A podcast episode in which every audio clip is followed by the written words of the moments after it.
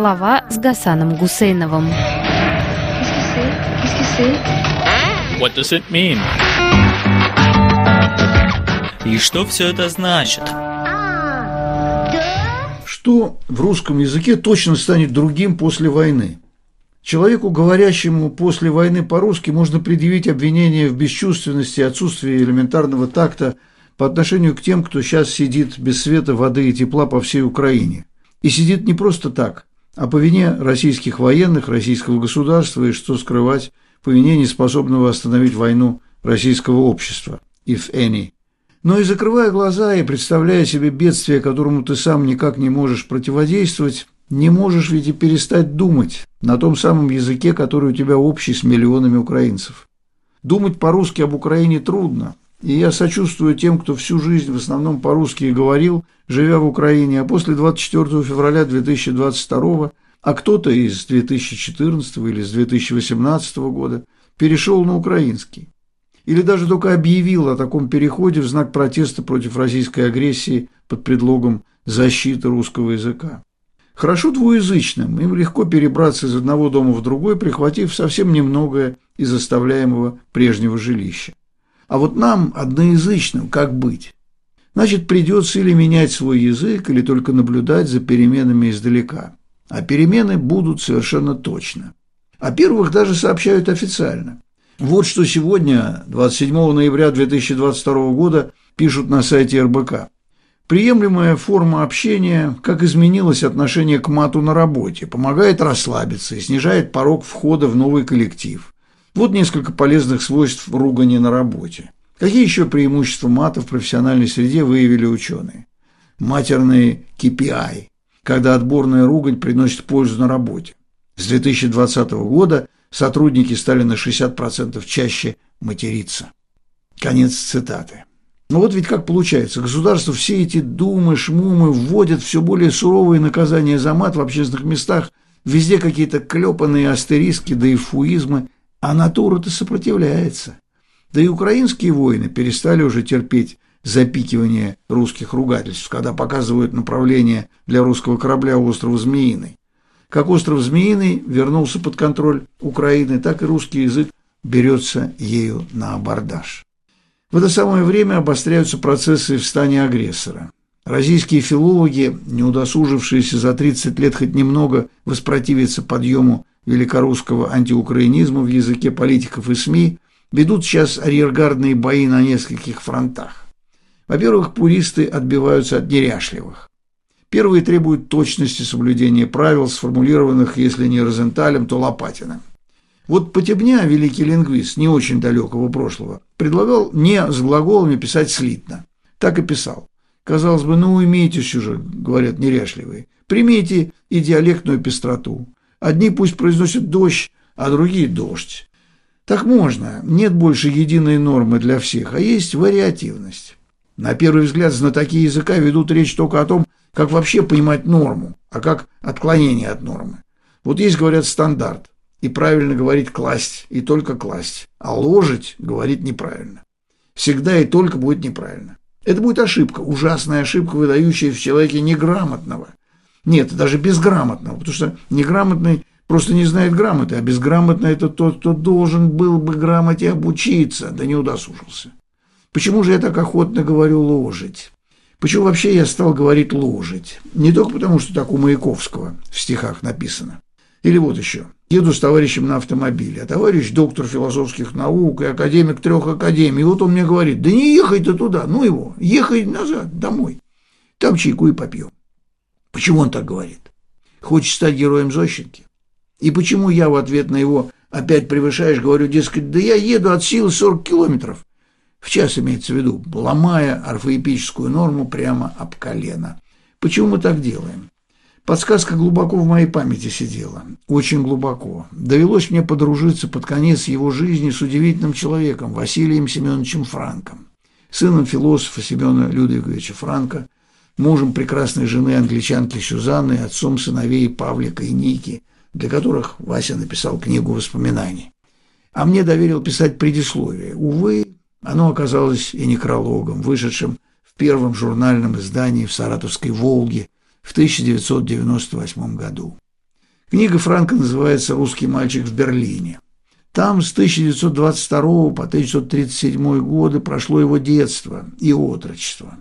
Вася говорил по-немецки как немец, точнее как берлинец, а по-русски как русский. Ему было 13 лет, когда нацисты пришли к власти.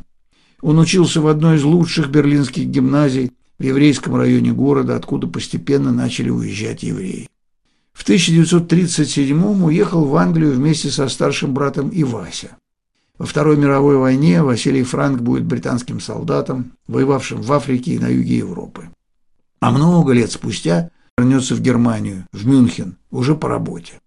Мне показалось странным, что по-английски Вася говорил без малейшего акцента, а вот в немецком у него почему-то был сильный, почти карикатурный русский акцент. Как так вышло? Вася объяснил мне, что гимназисты, не говорившие по-немецки неотличимо от других берлинцев, решили обозначить свое отношение к национал-социализму, культивируя русский акцент в немецкой речи. Вы считаете нас иностранцами, вы говорите нам чемодан, вокзал, Палестина? Получите и распишитесь. В конце жизни, уже много лет прожив в Мюнхене, Василий Франк жалел о таком сознательном выпаде против собственного второго родного языка, немецкого, но ничего с собой не мог поделать. Антирусские настроения в нацистской Германии переплетались с антисемитизмом, и русско-еврейские подростки наносили, так сказать, слышимый, то есть вполне ощутимый ущерб нацистской психии. Возможно, некоторые нынешние формы речевого сопротивления уродам, возомнившим, что именно они контролируют русский язык, у многих молодых и не очень молодых людей вызван тем же опытом, что приобрел Василий Семенович Франк в нацистской Германии, стране, куда его привезли двухлетним ребенком и откуда он уехал 17-летним юношей на несколько десятилетий. Э, преподаватель философского факультета МГУ Елена Косилова задает в своем дневнике более общий вопрос. Почему же нередко мы сталкиваемся с ситуацией, когда один русский говорит другому русскому «ты говоришь по-русски неправильно»? У нас это спор между культурными стратами и особенно между поколениями. В моем поколении – да, придаточное присоединялось словом «что».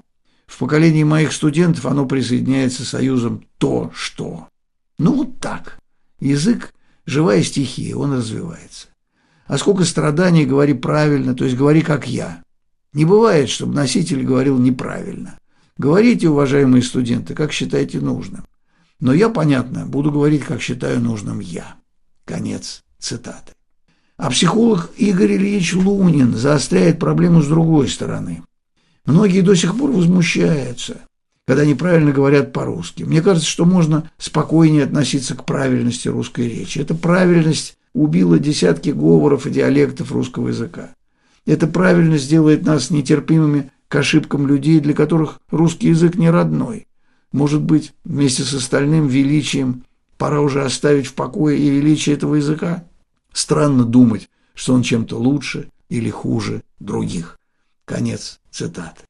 Да, здесь ощутимо и нащупано, не горошина даже, а целая твердая жемчужина под матрасами языкового пуризма, дирижизма, нормативизма, стандартизма – и других измов, способных загнать язык в неволю. Мы знаем правила, но как быть, когда контроль над тем, что правильно, а что нет, захвачен людьми с тем же культурным и политическим кругозором, какой был у нацистов, правивших Германией с 33 по 45 год прошлого века? Конечно, можно сказать, мы сегодня диалекты убили неправильность сама по себе, репрессии, массовое переселение целых народов – а еще и презрение к инородцам и к образованным людям, сохранившим свои иноязычные акценты. Как же сильна уверенность, что живое дерево языка нужно обстругать до совершенства телеграфного столба. Последние годы эти борцы за русский язык и русский мир бросили все силы на возбуждение ненависти к соседнему народу и к его языку, украинскому. Осознанно или нет, но от подавленного подновленного, смердящего чекистского русского хотят избавиться все, у кого еще не отбило нюх.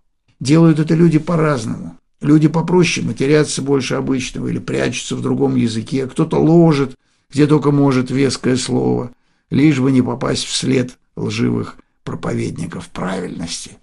А кто-то, и их много, очень много, хочет спрятаться в пуризме, в верности своим старым добрым лингводидактическим мануалам. Верные своему языку, они зажмурились, потому что ведь совсем рядом ходят и клачники со своим великим и могучим наперевес. Чтобы оставаться свободными и правдивыми, людям и приходится отодвигаться от привычного и даже отворачиваться от дорогого, но так оболганного до неузнаваемости изувеченного родного языка. И да, отодвинуться от великого и могучего к свободному и правдивому будет нелегко.